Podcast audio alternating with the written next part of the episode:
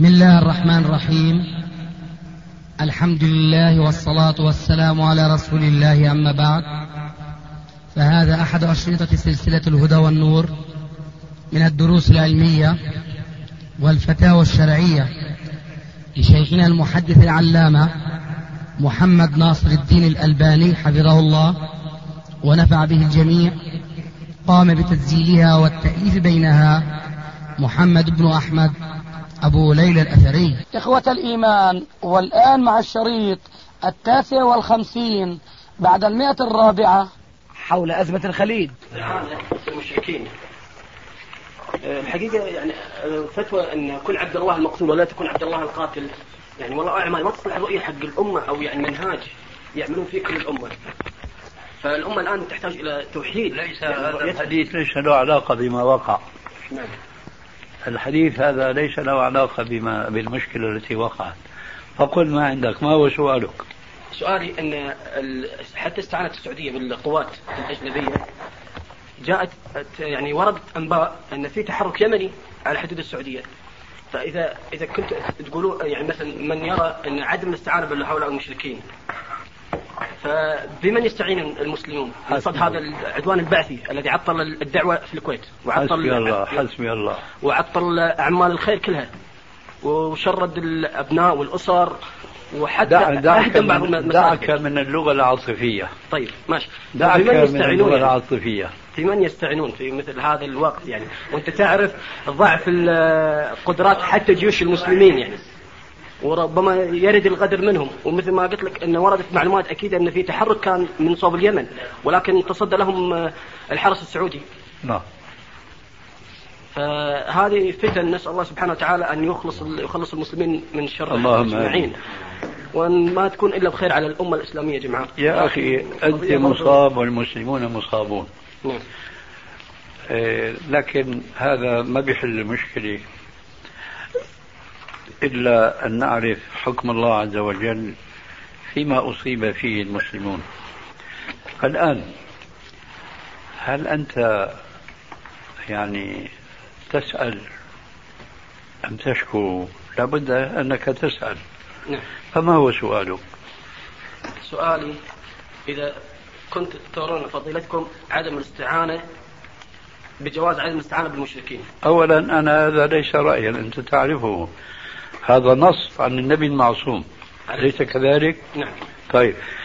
فلماذا تقول أنت ترى؟ لأن هناك من يرى عكس هذا. قل عن العكس رأي. أما وأنا أقول لك قال لك نبي. لن أستعين بمشرك فلا تقل لي أنت ترى. أنا أروي. أنا أروي لك ولأمثالك ممن اغتروا بالدعايات أنهم يرون الاستعانة وقدمت أنت تبريرا لمثل هذه الاستعانة. لكنني شعرت بأنك دخلت في موضوع ليس له علاقة بالسؤال إطلاقا. ويبين لك هذا أنك تقول لي أنت ترى كذا. أنا ما هذا ليس رأينا هذا. هذا منصوص في أصح الكتب بعد كتاب الله وبعد صحيح البخاري ألا وهو صحيح مسلم. لن أستعين بمشرك. هل هذا الرأي لي؟ هذا بس هذه فتوى شيخ. معليش أنا أسألك. نعم. هذا رأي لي؟ أنت نقلت النص. أسألك الله يهديك. لا تحوجني أن أعيد السؤال ثلاث مرات لكي لا تقول لي نعم هذا الرأي لك أو ليس برأي أنت تعرف إيش معنى الرأي؟ إذا قلت لك أقم الصلاة. بتقول لي هذا رأيك؟ لا. إيش هذا؟ هذا نص. طيب وأنا بقول لك قال رسول الله كذا هذا رأيي؟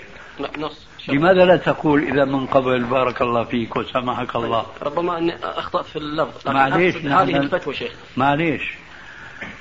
أنا أقول قال عليه السلام لن نستعين بمشرك. هذا نتبناه وندين الله به. طيب ما هو سؤالك الآن؟ لسه نحن ما وصلنا للسؤال. أما صحي بنزيل العراقيل الآن من الطريق؟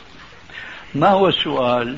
سؤالي الآن هناك من أفتى من علماء المسلمين بجواز الاستعانة بالمشركين لدفع هذا العدو البعثي عن طيب. الأمة. وبعض العلماء يفتي بعدم الجواز بالاستعانة بهؤلاء المشركين. نعم. فما هو الم... يعني الذي يتوجب على الشاب المسلم أن يعمل به. هل يأخذ فتوى من أصحاب الإقليم مثلا أو البلدة الذي التي يعيش بها ويعمل بها ويستريح قلبه على ذلك؟ أم ينظر بخلافها؟ جزاكم الله خير. قال تعالى فلا وربك لا يؤمنون حتى يحكموك فيما شجر بينهم ثم لا يجدوا في أنفسهم حرجا مما قضيت ويسلموا تسليما. وقع النزاع حسب ما انت شرحت ولا لا؟ قل نعم. نعم. طيب. فماذا يقول تقول الآية؟ حتى يحكموك فيما شجر بينهم. شجر بين العلماء كما ذكرت الآن. فأنا قلت لك وأنت قد تكون عالما ولا تستعجل عليه وقد تكون طالب علم ولا تستعجل عليه وقد تكون من عامة المسلمين. فهمت الآن على الأقل الآن قول الرسول عليه الصلاة والسلام لن أستعين بمشرك وتعرف السبب أظن سبب القول. أليس كذلك؟ نعم. طيب. فأنت عرفت تقول أحد الطرفين المتنازعين. فما هو حجة الطرف الآخر الذي يخالف هذا الدليل الذي يحتج به الطرف الأول؟ فيما علمت أنت ما هو الحجة؟ آه، ذكرت في فتوى لبعض العلماء أن الرسول عليه الصلاة والسلام استعان بجبير بن عدي أو أو مطعم بن عدي. آه، فأخذ من هذا نص على جو... أن الرسول عليه الصلاة والسلام استعان بغير المسلمين. معلش ما نحتاج إلى شرح هذا الدليل أنت وجدته يعني يجوز أن تعتمد عليه وتعارض به لن أستعين بمشرك؟ أنا مو بمقام الفتوى شيخ. نعم؟ أنا لست بمقام الفتوى. حتى ما, ما أجبتني. يعني... أنا أسألك عما في نفسك. أنت اطمننت لهذه الاستعانة التي ذكروها المفتون أولئك أن هذا يصح الاستدلال به على هذا الواقع الأليم من دخول الكفار أعداء الإسلام والمسلمين والمعينين لليهود على الاستبداد بفلسطين. هذه الاستعانة كتلك حتى تقنع أنت وأمثالك من عامة المسلمين بأن هذه في فتوى وهي دليلها. هذا الدليل يؤيد هذه الاستعانة التي فعلوها. وهذا الحديث الذي ذكرته لا ينفي هذه الاستعانة. والرسول يقول لا لن أستعين بمشرك. وهم يستعينون بالمشركين ويستعينون بالدولة العظمى على وجه الأرض اليوم بل وبالدول الأخرى. ثم ذكرت في لغتك العاطفية آنفا أن العراق البعث ما البعث إلى آخره صحيح. لكن كيف تجاهلتم أن البعث دخل مع الأمريكان في بلاد الذين فروا من البعث بالاستعانة بالكفار؟ تدري هذه الحقيقة أم لا؟ أظنك ما تنبهت لها. أما تدري أن الجيش السوري هناك؟ نعم. ها؟ نعم. طيب. فروا من البعث وجلبوا البعث. ولكن هذه كلها كل هذه تمويه على أعين الناس أنه لو نحن ما استعنا بهؤلاء الكفار لا فعل صدام البعث وإلى آخره. ثم قدموا الأراضي السعودية لقمة سائغة للبعث. والكفر ملة واحدة. لا فرق بين بعث وبعث إطلاقا. إذا هذا كله من باب ذر الرماد في العيون. هذا شيء الشيء الثاني. هذا التصرف مع الأسف الشديد. لولا العواطف التي تلعب بعقول المسلمين ما استساغ مسلم على وجه الأرض ما وقع اليوم من إدخال الأمريكان مرحبين لهم. ومعيدون في بلاد الإسلام بأعياد الكفر والضلال. ما وقع هذا لو أن المسلمين يستعملون عقولهم. الآن هل الإسلام يفرق بين أرض إسلامية وأرض أخرى؟ قل لا. لأنه ما تحتاج هذه بديهيات كالشمس في ربة النهار. نعم. صح؟ نعم. طيب. لماذا السعودية لم تستعن بالأمريكان في حل مشكلة الأفغان؟ لماذا؟ لأنها ليست أرض السعودية. صح؟ ولا يبحثون عن الإسلام أصلا. ما أجبتني. صحيح شيخ. أنا أسألك صح؟ بتقول لي لا بتقول لي نعم. قنعتك فأنا ما أفرض على الإنسان رأيي أبدا. لماذا لم تستعين لأنها ليست أرض السعودية. كويس.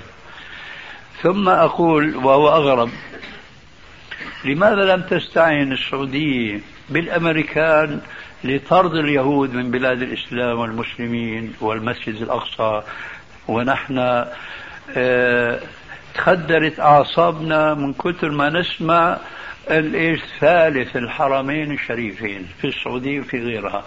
لماذا لم تستعين السعودية لإخراج اليهود من فلسطين؟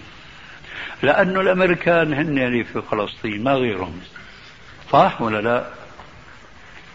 ولا عندك ريب الظاهر شوي. لا ما عندي ريب شيخ خليها خليها تكون كلمة. يكون في هذيك الحرارة. آه. أصلا هي يعني الحقيقة فتنة شيخ يعني عظيمة يعني, يعني مو بس فتنة عظيمة، الفتنة العظيمة بتكون عظيمة لو انه الأمريكان هاجموا بطياراتهم ودباباتهم كل سلاح السعودية واحتلوها بإيش؟ بالقوة، هذه فتنة بلا شك عظيمة. لكن الفتنه الأعظم اننا نتجاهل الواقع المؤلم فيضرب بنا المثل بالنعامة التي يقولون عنها من حماقتها وجثتها كالجمل. ترى الصياد فتدخل رأسها في الرمال فتظن أنها ما دامت هي لا ترى الصياد فالصياد لا يراها. فهذا الأمريكان دخل بمكره. ودسائسه المتنوعة التي لا حصر لها دخل للسعودية بكفي انه نقول لا حول ولا قوة إلا بالله. ما عندنا قدرة نرد هال هالجيش العرمرم من الاساطيل البحرية والجوية إلى آخره. أما أن نقول هذا جائز وهذا ضروري والضرورات تبيح المحظورات ونصب ونستعمل كل وسائل الإعلام ما على أنواع المعروفه لديكم ونستغل أفاضل العلماء في استصدار الفتاة منهم اضطرارا أو اختيارا هذا ما نعرفه بينهم وبين ربهم أنه هذا أمر واجب وضروري هذه الضرورة متى حصلت؟ لما عزم العراق فاحتل الكويت وخشي السعوديون أنه يحتلوا كمان الأراضي السعودية. وما بال أفغانستان؟ هذه ليست أراضي إسلامية. لماذا هذه الحرارة لم تظهر إلا بهذه المناسبة؟ إذا الحركات كلها ليست إسلامية. أنا يكفيني أن أقول لو لم يكن هذا الحديث لن أستعين بمشرك. أقول هذه التصرفات ليست إسلامية لأن الإسلام لا يفرق. ونحن حينما نلقي محاضرات على جماهير المسلمين نتفاخر بأن الإسلام لا يعرف الإقليمية لا يعرف البلدية لا يعرف القبلية إلى آخره. لو في أقصى الشمال وأقصى الجنوب غزي أرض مسلمة فعلى جميع المسلمين أن يندفعوا للدفاع عنها. كلام هذا مسطور في بطون الكتب. لكن اليوم لا محل له من الإعراب كما يقول علماء النحو إطلاقا لأن البلاد الإسلامية صارت اليوم دويلات والدويلات هذه كل واحدة تصرح خلاف الحكم الشرعي. نحن ما بنتداخل بإيش؟ شو بيقول الشؤون الداخلية. هذا مو إسلام. والآن كيف يسمح الإسلام للأمريكان أن يرفعوا الصليب في بلاد التوحيد؟ كيف يسمح؟ كيف تنزل النساء عاريات كاسيات عاريات في الشوارع؟ وأخيرا آه شو كيف؟ أيوه وقال عيد بوش عيد عيد الميلاد تبعهم في في السعودية هذه قبل هذه قبل. أما الآن عيد عيد الميلاد هناك المهم بارك الله فيكم القضية خطيرة جدا لكن حنانيك بعض الشر أهم بعض. حينما يحتل العدو أرضك وأنت تؤمن أن هذا الاحتلال رغم أنفك فتحاول ما استطعت من الوسائل أن تتعاطاها لإخراجه يوما ما. أما إذا كنت تعتقد أن هذا حاميك لا أنت راح تقول له أهلا وسهلا وجزاك الله خير. ولا يكفيكم أن تعرفوا هذه الضلالة الكبرى أنهم يعلنون أنهم استعانوا بالدول الإسلامية والدول إيش؟ الصديقة. من هي الدول الصديقة اللي استعانوا بها؟ أمريكا وبريطانيا. طيب هذول صديقة للمسلمين وهن سبب البلاء الذي نزل في فلسطين. يا جماعة اتقوا الله فاتوا أعينكم لا تغلقوا عقولكم. هذه مصيبة الدهر. التاريخ الإسلامي لا يعرف مثل هذه الحادثة أبدا. إنا لن نستعين بمشرك بمشرك واحد. مش نستعين بالدول العظمى بيدفعوا الملايين البلايين مملينة في سبيل احتلال الأرض بالدماء والأموال من آخره فقدمت إليهم لقمة سائغة. وستعلمون كيف نذير. هل ستخرج فعلا كما يذاع الأمريكان إذا ما الكويت رجعت إلى أهلها؟ ونرجو أن يكون ذلك قريبا. وخرج منها العراق يخرج العراق من الكويت لكن مقابل ثمن يدفع له ولا بد من هذا.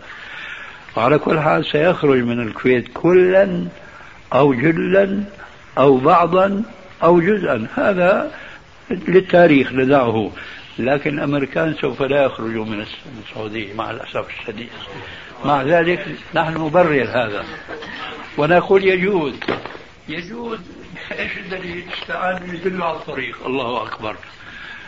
إيه المفسدة أي, أي مفسدة؟ في في الاستعانة بدليل خريج كافر لا يخشى منه أي ضرر.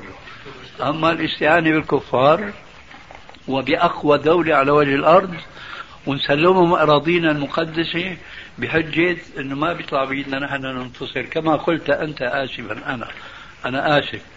قلت إنه هذا صدام ما بيقدر السعوديين يقفوا أمامه. وأنا بقول اسفا نعم.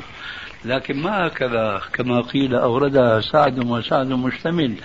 ما هكذا يا سعد تورد الإبل؟ نحن الآن نستأنف الأمر. ما حكم الشرع فيما إذا أراد العراق أن يغزو السعودية؟ هل يجب على السعوديين أن يتعاطوا كل أسباب القوة والجهاد والقتال لمنع صدام من احتلال البلاد هذه؟ وأن يستعين السعوديون بالدول الإسلامية؟ من استجاب منهم ومن لم يستجب؟ هذا أمر ثاني. ولا رأسا يستعين بالكافر. وين انفروا خفافا وثقالا؟ ما فعلت شيء من هذا إطلاقا. ثم هل استعدت لمثل هذا اليوم الأسود السعودية طيلة هذه السنين الطويلة التي رزقها الله من الأموال ما تحار قلوب الناس كلما تأخر الزمان فنسمع أنه أعطوا الدولة الروسية اللي كانت أعدى عدو المسلمين كذا مليارات وهو إلى آخره هل استعدت لمثل هذا اليوم؟ لا هي تفخر الآن أنها أرقى دولة في الدول العربية أو اللي بيسموها الدول النامية أو شو بيسموه كمان؟ العالم الثالث. أي العالم الثالث. فهي أرقى دولة من هذه الدول من ناحية اقتصادية واجتماع ومن ناحية دينية ومن ناحية استعداد للجهاد في سبيل الله. على الأقل لدفع صائرة العدو مش الجهاد اللي كنا عم نشترط نحن أن يكون في عليه خليفة للمسلمين مبايع منهم.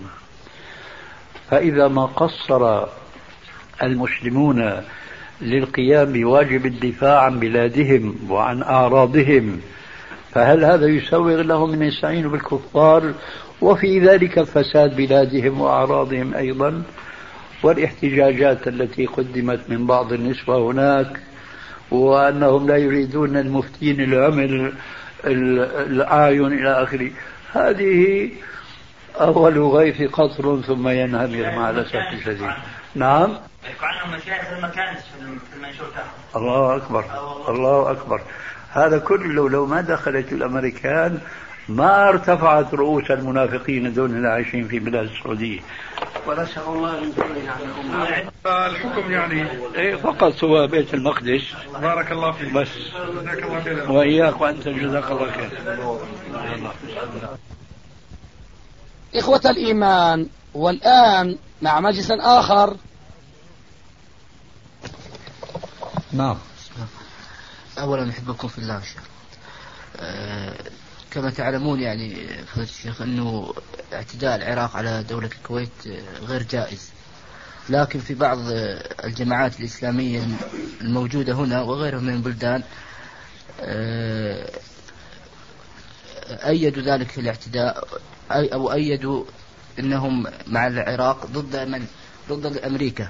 ولم يوضحوا أه لم يوضحوا هدفهم أه احتلاله للكويت. وحجته كيف؟ لم يوضحوا الهدف الاحتلال يعني الكويت. لم يبينوا هدفهم هل يجوز احتلال الكويت أم لا يجوز؟ آه. لم يوضحوا هذه.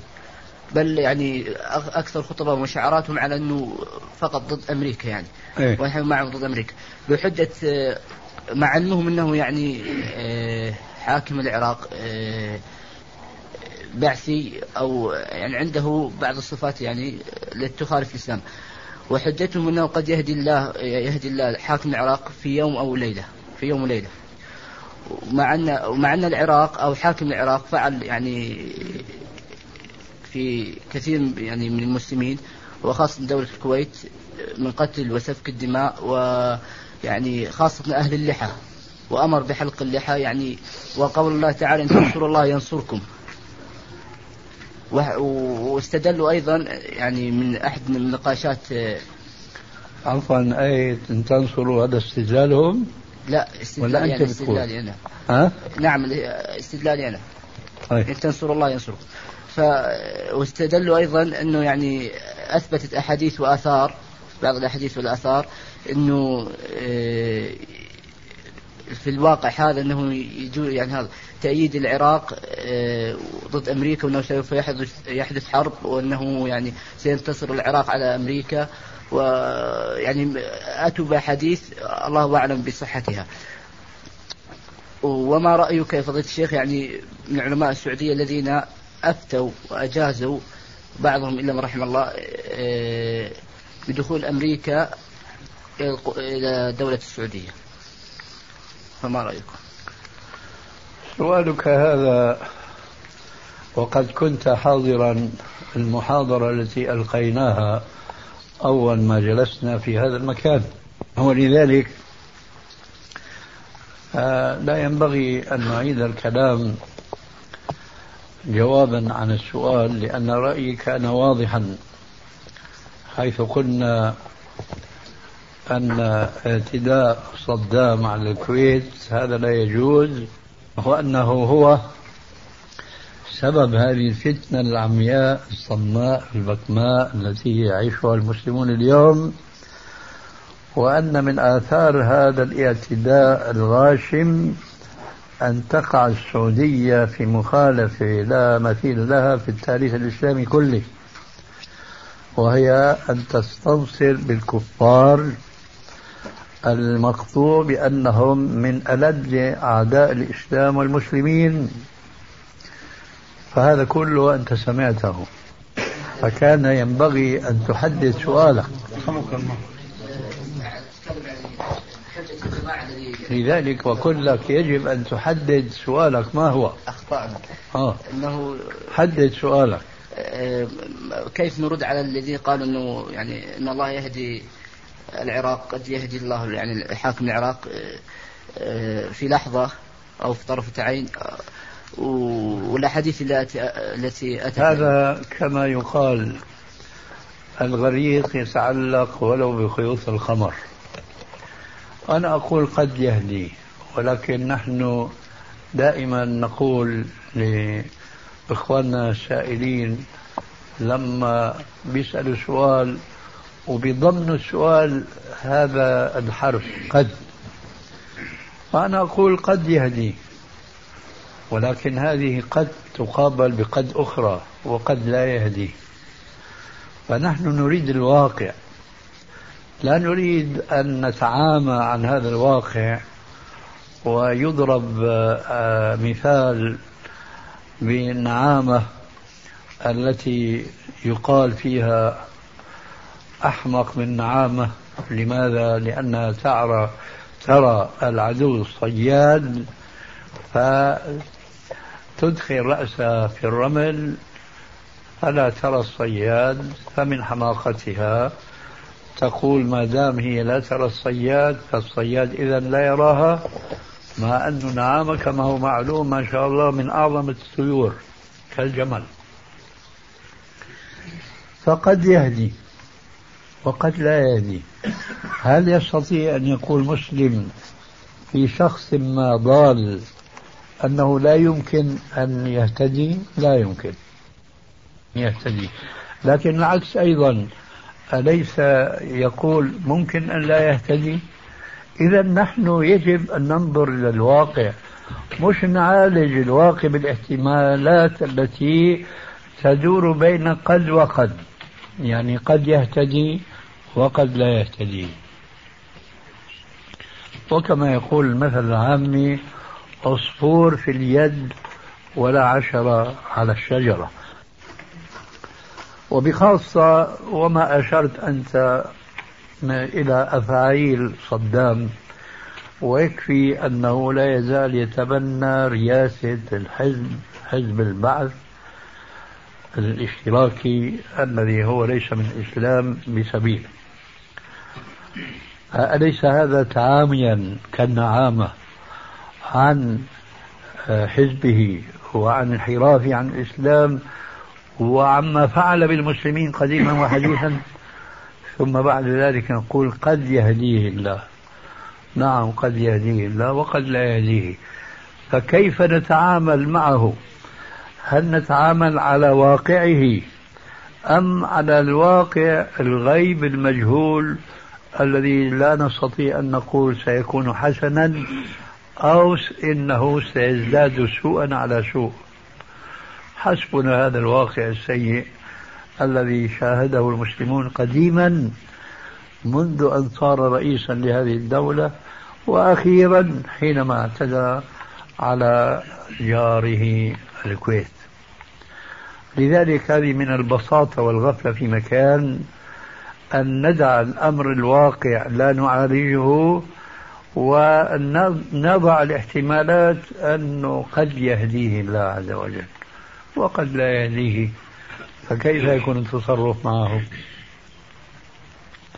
ثم هناك آية تقول وكونوا مع الصادقين. هذا أمر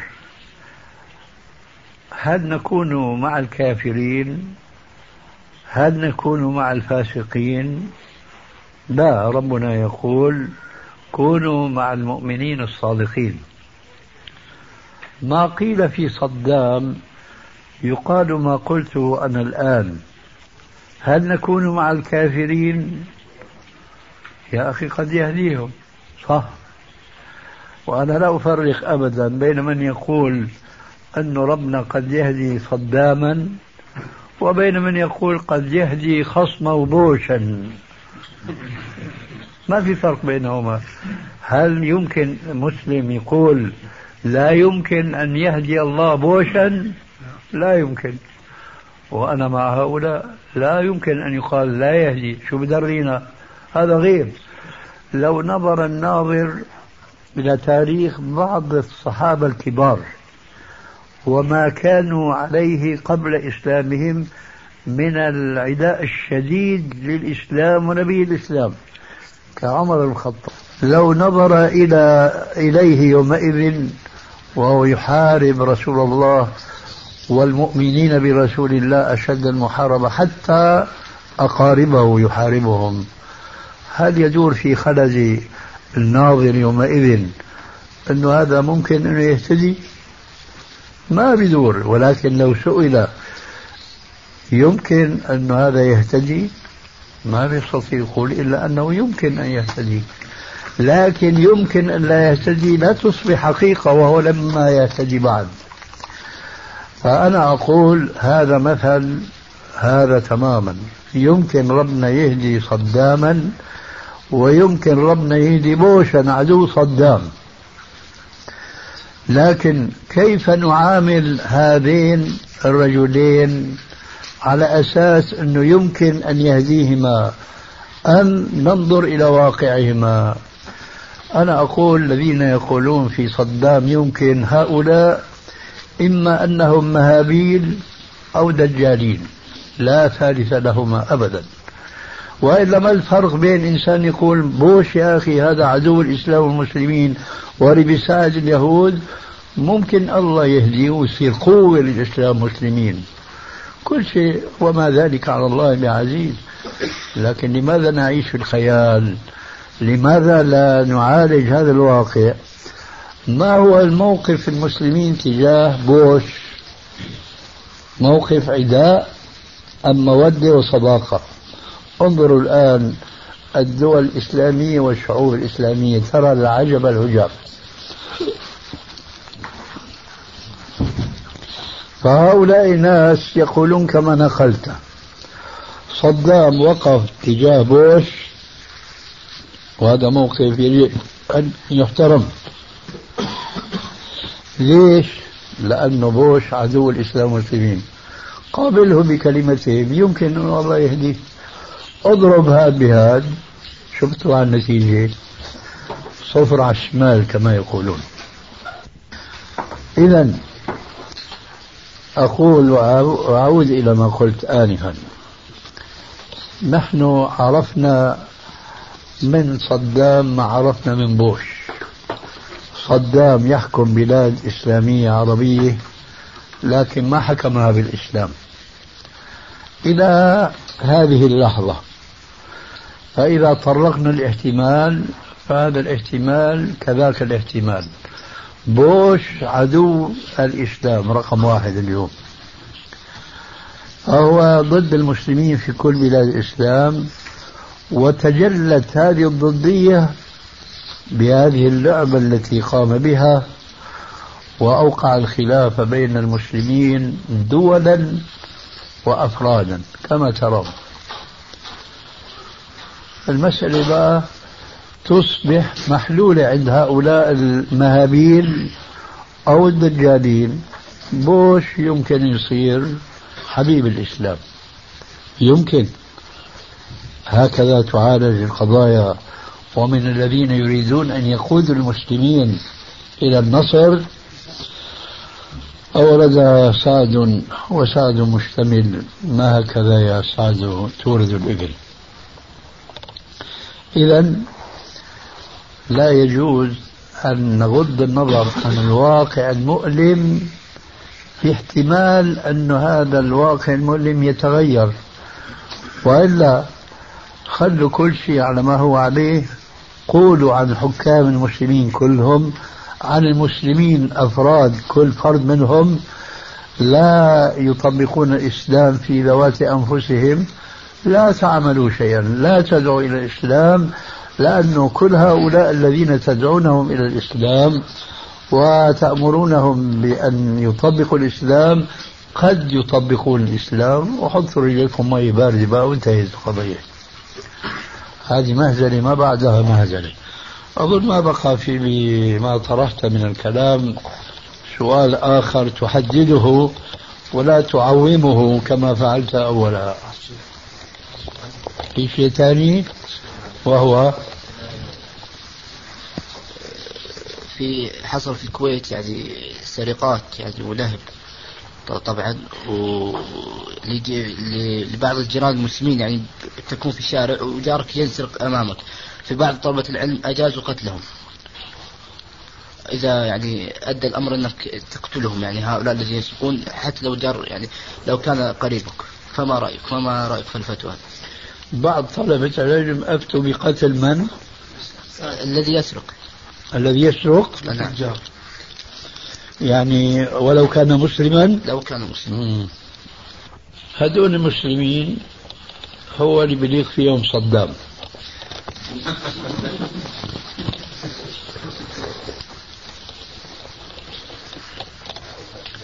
من أين أخذوا هذه الفتوى؟ هل السارق يستحق القتل في الإسلام؟ لا يستحق قطع اليد. هذا أولا. ثانيا هل كل فرد من أفراد المسلمين له حق تنفيذ الحدود الشرعية؟ الجواب لا. فوين صار هذا طالب علم؟ هذا ما شم رائحة العلم. وهذا النوع من الطلاب من أسباب وقوع هذه المصيبة التي ألمت الكويت مباشرة ثم سرت عدواها إلى بلاد أخرى فاحتلت بلاد السعودية بالأمريكان. بسبب أنا بقول شيء الآن لأول مرة ما قلته سابقا. بسبب الكويتيين. انتبه بقى. احتلت البلاد السعودية بسبب الكويتيين. كيف ذلك؟ الكويتيين لولا أنهم طغوا وبغوا حكامهم وعامتهم فربنا ما كان سلط عليهم صدامهم. شايف؟ ثم لما ربنا سلط عليهم صدامهم سلط الكفار الأوروبيين الأمريكان وغيرهم على البلاد السعودية. مين السبب؟ الكويت. لأنه ما اعتدي على الكويت بظلم من الله وما ربك بظلام العبيد. أبدا. وأقول على هذا كل بلاد الإسلام التي تصاب بمصائب. بما كسبت أيديهم. نعم. بما كسبت أيديهم. أبدا. ما في إشكال. ما في إشكال إطلاقا. ونحن نخشى مثل ما بيقول المثل العامي عندنا ما أدري هو عندكم ولا لا. إذا حلق جارك بالأنت في هيك شيء عندكم؟ جاهز حالك ها؟ يعني جاهز حالك هو هذا فالمقصود نحن نخشى أن بقية من بلاد الإسلام يصيبها ما أصاب الكويت وما أصاب فلسطين من قبل وسوريا من بعد ومصر وإلى آخره هذه كلها مصائب يجب أن تكون نذرا تنبه المسلمين إلى أن يعودوا إلى ربهم. وإلا فسنة الله ولن تجد لسنة الله تبديلا. فقصدي أنه قولك بعض طلاب العلم أفتوا. الله أكبر. هذا من جملة مصائب المسلمين اليوم أنه لا يكاد بعض إخواننا الطلاب يعرف شيء من الفقه شيء من الحديث إلا رفع رأسه للسماء. ولسان حاله يقول يا أرض اشتدي ما حدا عليك أدي وهو جاهل لا يزال. لا يزال في الرقراق في الضحضاح من العلم. مع ذلك فهو يتصدر المجالس ويفتي ويحرم ما أحل الله ويحلل ما حرم الله. وهذا هو المثال الآن. بين أيديكم أن السارق يقتل. حاكم مسلم عمر الخطاب لا يجوز له أن يقتل مسلما بغير حق وإنما إن سرق تقطع يده. ليس إلا. إن زنى ما بيجوز رجمه إذا كان غير محصن غير متزوج وهكذا. فالأحكام الإسلامية واضحة كالشمس في رابعة النهار. لكن الجهل يفعل بأهله مثل ما يفعل الكفر بأهله أيضا. طيب غيره تفضل. ما هي نصيحتك لكل مسلم يعني في هذه الفتنة؟ يخوض في الكلام أم يصمت أم يعني نصيحة منك إن شاء الله. سبقت هذه النصيحة أيضا حينما جلسنا أول ما جئنا هنا وبحثنا طويلا فقلنا قال عليه السلام في زمن الفتن كونوا أحلاس بيوتكم. تعرفون لغتكم التي نسيتموها؟ كونوا أحلاس بيوتكم. ما معنى الأحلاس؟ الأحلاس جمع حلس. والحلس هو البساط اللي توسخ وترى من كثرة الاستعمال. فهو كناية إلزموا البسطة اللي أنتم تجلسوا عليها دائما وأبدا. ولا تخرجوا لا لقتال ولا لحرب ولا أقول لجهاد لأنه من جملة الكلام الذي جرى قبل صلاة العشاء أنه سأل سائل هل نجاهد؟ قلنا اليوم لا جهاد. ما في راية رفعت للجهاد إلا في أفغانستان. وأفغانستان مع الأسف وقفت هذه الراية ما تقدمت لأسباب بعضها معلومة وبعضها مجهولة.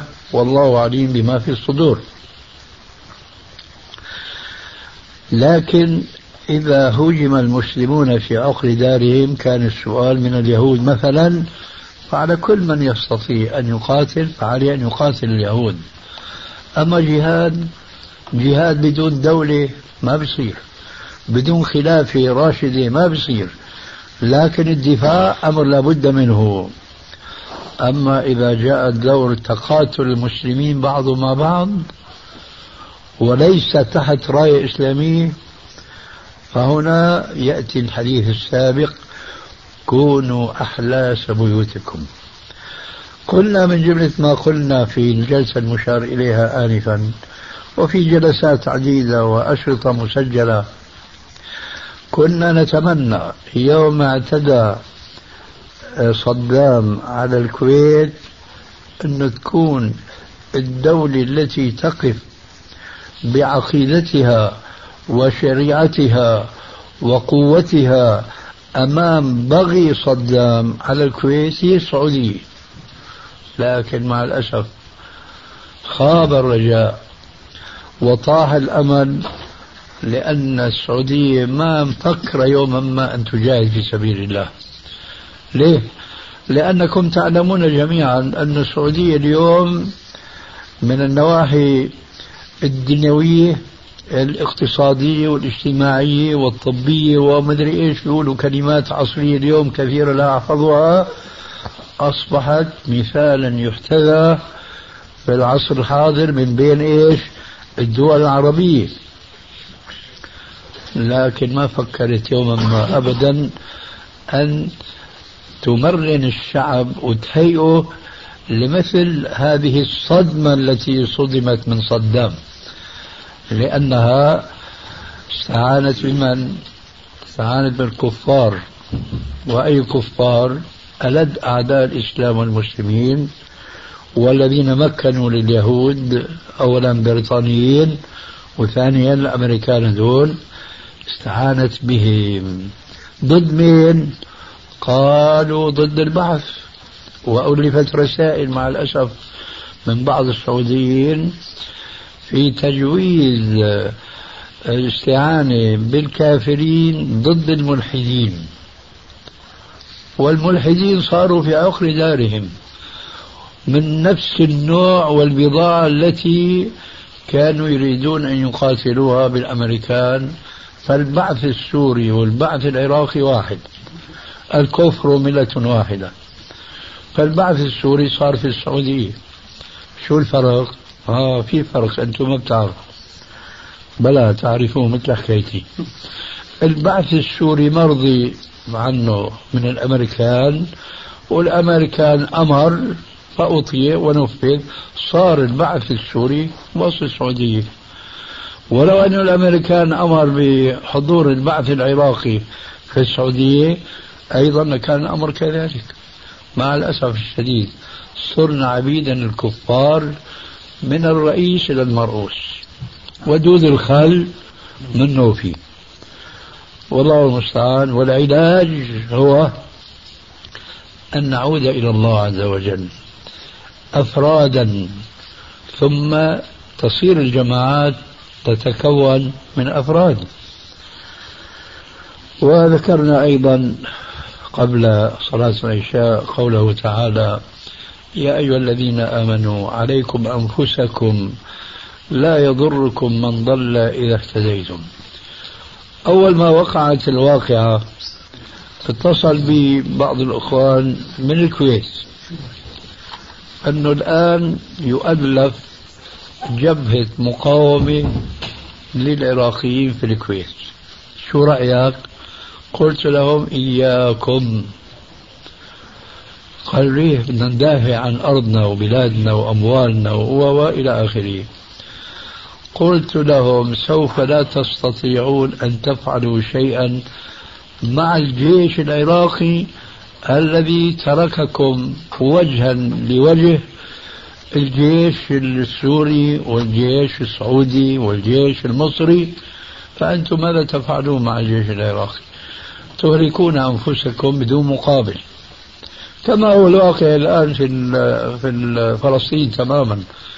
هذه بيسموها إيش؟ الانتفاضة.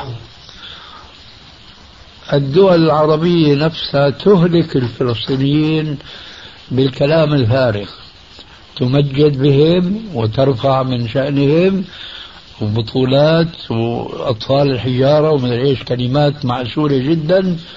وكل يوم يموت منهم بالعشرات إن لم نقل بالمئات.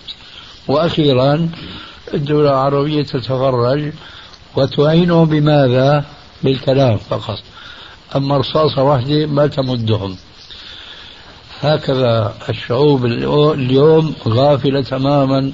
فماذا يستطيع أن يفعل هؤلاء الشباب الذين أرادوا يتكتلوا لمقابلة الجيش العراقي والجيش السعودي هرب منه والجيوش الأخرى هربت؟ ومع الاستعانة بكل الجيوش ما وقف جيش حتى اليوم ما وقف أي جيش تجاه الجيش العراقي. فالشعب الكويتي المسكين هذا ما عنده سلاح ما عنده عتاد ما عنده استعداد شو راح يساوي مع العراق؟ أنا نصحتهم لله لا تفعلوا شيئا أبدا. ما أدري فعلوا ما فعلوا أمرهم إلى الله تبارك وتعالى. لكني أنصح الآن المسلمين لا يورطوا أنفسهم بأن يدخلوا في معركة مع هؤلاء أو هؤلاء لأن لا هؤلاء ولا هؤلاء يجاهدون في سبيل الله وإنما يجاهدون في سبيل مصالح شخصية. وإذا أردنا نكبرها شوي مصالح حكومية نكبرها شوي مصالح شعبية. الإسلام ليس فيه إلا مصلحة الأمة المسلمة. ولذلك قلنا وقلنا أيضا اليوم قبل صلاة العشاء أين كانت السعودية؟ لماذا لم تستعن للقضاء على الجيش الروسي الذي احتل البلاد الأفغان؟ لماذا لم تستعن بالأمريكان يومئذ؟ لأن هذه بلاد ليست سعودية. هكذا الإسلام؟ الإسلام لا يفرق بين أرض وأرض ما دام أنها كلها بلاد إسلامية. لكن نحن لا نحكم بالإسلام اليوم. مهما تظاهرنا ومهما قلنا الكتاب والسنة أفراد نحن كأفراد في كثير من الأحيان بعضنا يغش نفسه بقول كتاب السنة لكن هو لا يعمل كتاب السنة. كذلك بعض الدول تعلن أنها تحكم الكتاب والسنة ولكنها في كثير من الجوانب لا تحكم بالكتاب ولا بالسنة. ولا بمذهب من المذاهب الإسلامية. وهذا بذكرني بأن البعض اليوم يقولون بجواز الاستعانة بالكفار. وأنا أقول قد كان فيما مضى بعض العلماء يقولون بهذا الجواز على الرغم من أن الرسول عليه السلام قال خلاف ذلك قال إنا لن نستعين بمشرك. قال بعض العلماء بجواز الاستعانة بالكفار لكن وضعوا شرطا مهما جدا لم يلتزموا هؤلاء الذين استعانوا بالكفار. فهم قالوا قولا وفعلوا فعلا ما يقول به عالم من علماء المسلمين قاطبة لأن العلماء انقسموا إلى قسمين في الاستعانة بالكفار. منهم من يقول بأنه لا يجوز عملا بالحديث السابق ونحن مع هؤلاء لأن الحديث إذا صح فهو مذهبي. ومنهم من قال يجوز الاستعانة ولكن بشرط أن تكون الغلبة للمسلمين. انظروا هذا القيد. أن تكون الغلبة للمسلمين. أي إذا استعان الجيش المسلم اللي بشكل مثلا عشرة آلاف؟ بعشرة من الكفار. هؤلاء ليس لهم صولة ليس لهم دولة ليست لهم غلبة. أما إذا استعان الجيش المسلم المؤلف من ألف جندي بعشرة آلاف بمئة ألف جندي كافر من الذي يقول هذا يجوز الاستعانة به؟ وهو سيحتل الأرض المسلمة التي يريد أهلها أن يدفعوا الشر عنهم وإذا بهم جلبوا الشر كله إلى وسط بلادهم. فالحقيقة أن هذه من أكبر فتنة نعرفها في التاريخ الإسلامي أن دولة مسلمة تستعين بأكبر دولة كافرة وليتها دولة واحدة بل ودول أخرى من أعظم دول الدنيا. فإلى الله المشتكى وإليه المصير. نعم. هناك سؤالان فضيلة الشيخ. أشرتم في معرض حديثكم أو في معرض إجابتكم عن أحد الأسئلة السابقة إلى مسألة وجوب رفع الراية أو وجوب وجود راية إسلامية حتى يجاهد تحت ظل هذه الراية. الآن السؤال الأول الذي أريد أن أطرحه ما رأيكم فيما يدور الآن في فلسطين من جهاد ضد العدو وخاصة في مسألة النساء؟ يعني نسمع في مسألة إيش؟ النساء. النساء. يعني نسمع كثيرا ويدور على ألسنة كثير من الناس هذه العمليات البطولية التي تقوم بها نساء غير ملتزمات بالشريعة الإسلامية أو بالشرع الإسلامي. وتمجد هذه الأفعال وترفع الصحيح لدرجة أننا سمعنا من بعض أولئك الذين يعني عندهم شيء من العلم الشرعي أنهم يمجدونها إلى آخره. هذا هو السؤال الأول. أما السؤال الثاني فإن بعض الجماعات الإسلامية تجمع أموالا. هذه الأموال آه، ترصد لكي آه، تصرف على الذين يقاتلون الأعداء في فلسطين. ما هو رأيكم؟ بارك الله فيكم. أولا ليس هناك جهاد. قلنا نحن صراحة. وفي فلسطين ليس هناك جهاد. هناك مقاومة. وهذه المقاومة لا تفيد شيئا. والواجب الشرعي على سكان فلسطين كما أن يفعلوا كما فعل المهاجرون الأولون. وكما فعل الذين هاجروا أول وجبة من الفلسطينيين لما اليهود دخلوا البلاد وبدأوا يفضعون فيها فهاجروا إلى بلاد العربية. فبقاء هؤلاء المسلمين تحت أيدي هؤلاء الكافرين هذا خلاف الشرع الحكيم. ثانيا هذا ليس جهادا لأنه الجهاد نحن نقول دائما وقلنا أيضا في هذه الأمسية قبل هذا الجمع الجهاد يحتاج إلى استعداد من ناحيتين ناحية إيمانية وناحية مادية. وكل من الناحيتين غير متحقق في فلسطين. وإن كان في شك من هذا فليصرح حتى نتحاور معه في ذلك. وإلا آه، استعداد لا من الناحية الإيمانية ولا من الناحية المادية فحينئذ ما على المسلمين هناك إلا أحد شيئين إما أن يرضخوا لهذا الحكم الكافر الظالم وهذا لا يجوز. وإما أن يهاجروا وهذا هو الواجب. ألم تكن أرض الله واسعة فتهاجروا فيها؟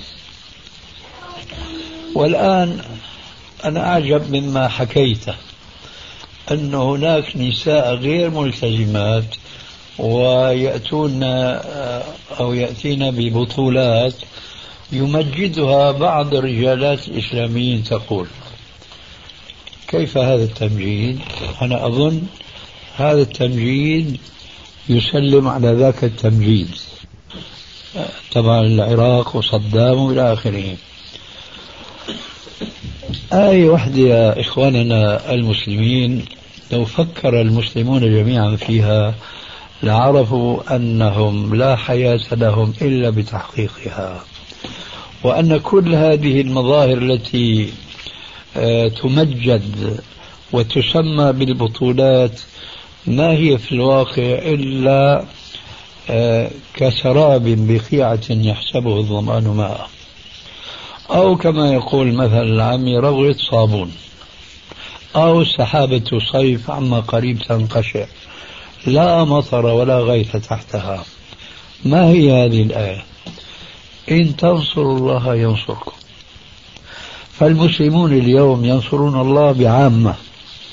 ينصرون الله من يقول إنهم ينصرون الله يلزمه أحد الشيئين. إما أن يكون كاذبا وهذا هو الواقع وإما أن يكون خبر الله كذبا وهذا كفر. حين قال إن تنصروا الله ينصركم. فالآن نساء غير ملتزمات هل نصرنا الله في ذوات أنفسهم؟ الجواب لا. كيف يمكن نتصور أن الله ينصرهم؟ هذا أمر مستحيل. لكن هالنساء يفعلن كالنساء اليهوديات؟ النساء اليهوديات بيقاتلوا وهن كمان شايفين حالهم عم يدافعوا عن بلادهم وعن دينهم على عجره وبجره كمان هذول غير الملتزمات المسلمات غير الملتزمات كمان عم يجاهدوا في ظنهم. لكن ليس هذا من الجهاد بالسبيل اطلاقا. لذلك أنا لا أعتقد أنه يوجد في العالم الإسلامي اليوم جهاد بمعنى الكلمة. ولا يمكن أن يتحقق النصر للمسلمين ما لم ينصروا رب العالمين. ونحن شايفين الحكومات نقطع جميعا نحن كأفراد أن الحكومات الإسلامية لا تنصر شريعة الله. وهي الظاهرة اللي نحن نحياها الآن أكبر دليل على ذلك. لكن هناك مشكلة. هذه الظاهرة التي يعتقد بها أفراد الشعوب الإسلامية وهي أن الحكومات الإسلامية وأن حكامها لا يحكمون بما أنزل الله ننسى أنفسنا. ونجعل دأبنا ودأب هؤلاء الحكام ونقول هؤلاء كفار. لا يحكمون بما أنزل الله. وقد يكون الأمر كذلك وقد لا يكون. هذا يحتاج إلى بحث. لكن نحن نسينا أنفسنا. هل نحن نحكم بما أنزل الله؟ نحن هناك كما تعلمون من قوله عليه السلام كلكم راع وكلكم مسؤول عن رعيته. فالرجل راع وهو مسؤول عن رعيته والمرأة راعية وهي مسؤول والعبد حتى هو راعي ومسؤول عن رعيته إلى آخره. فالحاكم مسؤول عن الرعية كلها وهو الحاكم الأعلى. فمن افتتان المسلمين وانصرافهم عن نصرة رب العالمين أنهم آه، يهتمون بغيرهم وينسون أنفسهم. خلاف قوله تعالى يا أيها الذين آمنوا عليكم أنفسكم لا يضركم من ضل إذا اهتديتم. فنجد كثير من الشباب المسلم كأفراد. ونجد كثيرا من الجماعات الإسلامية دأبهم والحكام. أنه هذول كفار هذول لا يحكمون بما أنزل الله. ولو نظرت إليهم لوجدتهم كالحكام. لكن سلطة الحاكم بلا شك أوسع ودائرة ظهور عدم حكمه بالإسلام أيضا أوسع من حكم هؤلاء الأفراد على أنفسهم وعلى أهلهم إخوة الإيمان تتمة الكلام في الشريط التالي. لكن مع ذلك هؤلاء لا يطبقون الإسلام الذي يعلمونه. لماذا؟ لغلبة الأهواء على نفوسهم. فهم إذا آه، مع الحكام في الهوى سوا كما يقولون. وأنا أريد أن أذكر بحديث نقتبس منه العكس الذي نحن الآن في صدده.